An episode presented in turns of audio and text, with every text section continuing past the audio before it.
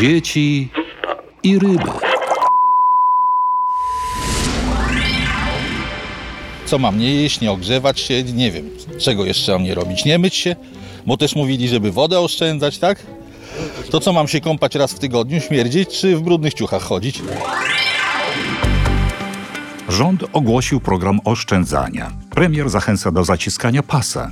Prezes namawia do ograniczenia zużycia węgla. Minister klimatu przekonuje do obniżenia temperatury w mieszkaniu. Ceny na produkty żywnościowe lecą w górę, taryfy za energię elektryczną osiągnęły horrendalne stawki. Jak z tym ma poradzić zwykły pan Kowalski? Rząd podejmuje różne próby w celu złagodzenia nadchodzącego kryzysu gospodarczego i obniżenia poziomu życia obywateli, ale mało skutecznie. Wobec tego coraz bardziej traci zaufanie wśród wyborców. Z sondażu przeprowadzonego przez Instytut Badań Polster wynika, że gdyby wybory do Sejmu odbyły się w najbliższą niedzielę, a Koalicja Obywatelska, Polska 2050 i Lewica wystartowały z jednej listy, mogłyby liczyć na 50,4% poparcia. Z kolei na Zjednoczoną Prawicę zagłosowałoby 34,6% obywateli. Pracownia United Surveys na zlecenie wirtualnej Polski zadała respondentom pytanie – kto odpowiada za drastyczny wzrost cen energii w Polsce? Ankietowani jako głównego winowajcę wskazują rząd PiS. Tę odpowiedź wybrało łącznie 35,6% badanych. Na drugim miejscu z wynikiem 28,4% ankietowani wskazali działania Władimira Putina wraz ze wszystkimi konsekwencjami konfliktu na Ukrainie. Podium zamyka Zielony Ład, czyli polityka transformacyjna Unii Europejskiej. Za przyczynę podwyżek uważa ją 18,4% ankietowanych. Powyższe wyniki wskazują, że wersja promowana przez PiS nie pokrywa się z wiedzą i odczuciami Polaków, którzy za drastycznie rosnące ceny obwiniają głównie rząd, powiedział w rozmowie z redaktorem podcastu Dzieci i Ryby były wicemarszałek Sejmu profesor Stefan Niesiołowski. Bardzo negatywnie ocenił też stan polskiej gospodarki. Powoli zaczyna rosnąć bezrobocie, zaczyna spadać PKB, no i jest ogromna inflacja. To skutkuje drożyznami i wielkimi podwyżkami cen dla wielu ludzi. Kupowanie artykułów żywnościowych, lekarstw, wiele innych rzeczy już jest bardzo trudne. Powoli też mamy kryzys na rynku budownictwa. Wiele firm plajtuje, musi po prostu kończyć swoją działalność. Także polska gospodarka znajduje się w sytuacji coraz gorszej i to pogarszanie się postępuje. Także oceniam bardzo, bardzo krytycznie, negatywnie stan polskiej gospodarki. Polska znalazła się w unijnej czołówce pod względem wysokości inflacji. W sierpniu wyniosła nieco powyżej 16% rok do roku. Jest to wynikiem wzrostu cen surowców paliw, energii czy gazu. Kryzys energetyczny stał się już faktem. Jeszcze nie ma zimy, a już sytuacja zaczyna robić się niebezpieczna. Coraz częściej mówi się o grożących przerwach w dostawach prądu. 23 września od godziny 19 do 21 polskie sieci elektroenergetyczne po raz pierwszy w historii ogłosiły okres zagrożenia rynku mocy. Na razie nie odczuli to odbiorcy końcowi. To był alarm dla elektrowni. Rezerwa mocy w systemie energetycznym okazała się za niska. Taka sytuacja może się niebawem powtórzyć. Rząd stara się złagodzić obciążenia finansowe spowodowane prawie dwukrotnym wzrostem kosztów energii elektrycznej, wprowadzając tzw. Tak tarczę solidarnościową dla polskich rodzin, zamrożenie cen na prąd. Proponuje podatek od nadmiarowych zysków spółek energetycznych do 50%, który da budżetowi państwa 13,5 miliarda złotych. Wiemy jednak, jak wygląda sytuacja z dodatkiem węglowym. Wypłaty nie ruszyły. Obiecanych 3000 zł dla tych, którzy palą węglem, samorządy jak dotąd nie otrzymały. Tymczasem ceny węgla mocno lecą w górę, a składy pustoszeją, gdyż po wprowadzeniu embarga na sprowadzanie surowca z Rosji, polskie kopalnie po prostu nie nadążają z wydobyciem. Warszawa jest zmuszona importować węgiel z Australii, Kolumbii i Indonezji, płacąc za miał wątpliwej jakości od 3 do 4,5 tysiąca złotych, czyli trzy razy drożej. Władze, próbując odsunąć od siebie odpowiedzialność za sytuację, wskazują Władimira Putina.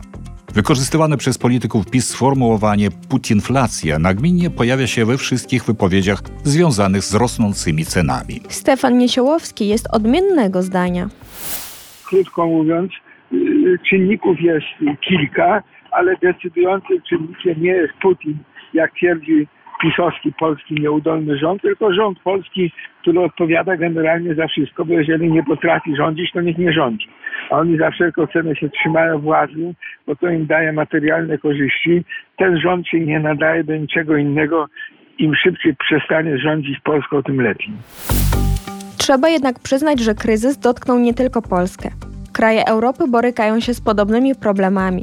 Inflacja związana z rosnącymi cenami surowców energetycznych w pierwszej kolejności jest wynikiem polityki sankcji prowadzonej wobec Rosji jako głównego dostawcy paliw energetycznych, stanowiących podstawę rozwoju gospodarek. Nieprzemyślana polityka krajów rozwiniętych i nakładanie przez nie sankcji gospodarczych dotyka nie tylko kraje, przeciwko którym są one nakładane, ale przede wszystkim ich własnych konsumentów, mówi ekonomista politolog Aleksander Dudczak. Это успешная работа jest to w pierwszej kolejności udana robota Amerykanów i Brytyjczyków. Po latach udało im się narzucić swój porządek w Europie, wykształcić elity, wypromować do władz odpowiednich ludzi i zdyskredytować tych, którzy stanowili dla nich zagrożenie. Dziś widzimy u steru władzy w wielu krajach europejskich ludzi, którzy działają wbrew interesom swoich obywateli, na niekorzyść gospodarek swoich krajów, w interesach przede wszystkim Stanów Zjednoczonych. Zadziwiające przy tym jest stanowisko Europy, która próbując zdusić gospodarkę Rosji, ustępuje tam, gdzie ich to boli. Powiedział Aleksander Dudczak redaktorowi podcastu Dzieci i Ryby. Według najnowszego sondażu przeprowadzonego wśród mieszkańców 10 krajów europejskich na zlecenie Europejskiej Rady Spraw Zagranicznych 42% Europejczyków uważa, że ich władze poświęcają zbyt wiele uwagi wojnie na Ukrainie. Szczególnie niezadowoleni byli Polacy, bo tak wypowiedziało się aż 52% respondentów. Na jakie wyrzeczenia naraża rząd Morawieckiego Polaków w imię pomocy Ukrainie? Czyżby, jak sugeruje minister Anna Moskwa, powinni zgodzić się na obniżenie temperatury w domach do 17 stopni? Nasz kolega w Warszawie zapytał o to przychodniów. Wydaje mi się, że przyjmowanie Ukraińców do Polski to już jest bardzo dużo pomagania, ale już żeby nam ciepło zabierać, to może troszeczkę przesada. Moim zdaniem to nie jest imię Ukrainy, bo to jest kwestia organizacji ogólnie krajowej, jak mamy zapewnioną tę energię, czy jej nie mamy zapewnionej. I uważam, że 19 to może jeszcze, ale 17 to jest zdecydowanie za mało jeszcze powodzenia tym politykom, żeby sami teraz spróbowali sobie pożyć w takich temperaturach. I myślę, że jednak poczują różnicę. duże wyrzeczenia ważne, żeby Putin dostał za swoje. Jesteśmy w Unii Europejskiej, tak naprawdę wszyscy razem jesteśmy jedną rodziną, więc jeśli w Brukseli ustalą na 18 stopni, no to trudno, będziemy skręcać do tych 18 stopni. No chyba jest ciężko, no ale cóż zrobić, no jak przeżyję to przeżyję, postaram się.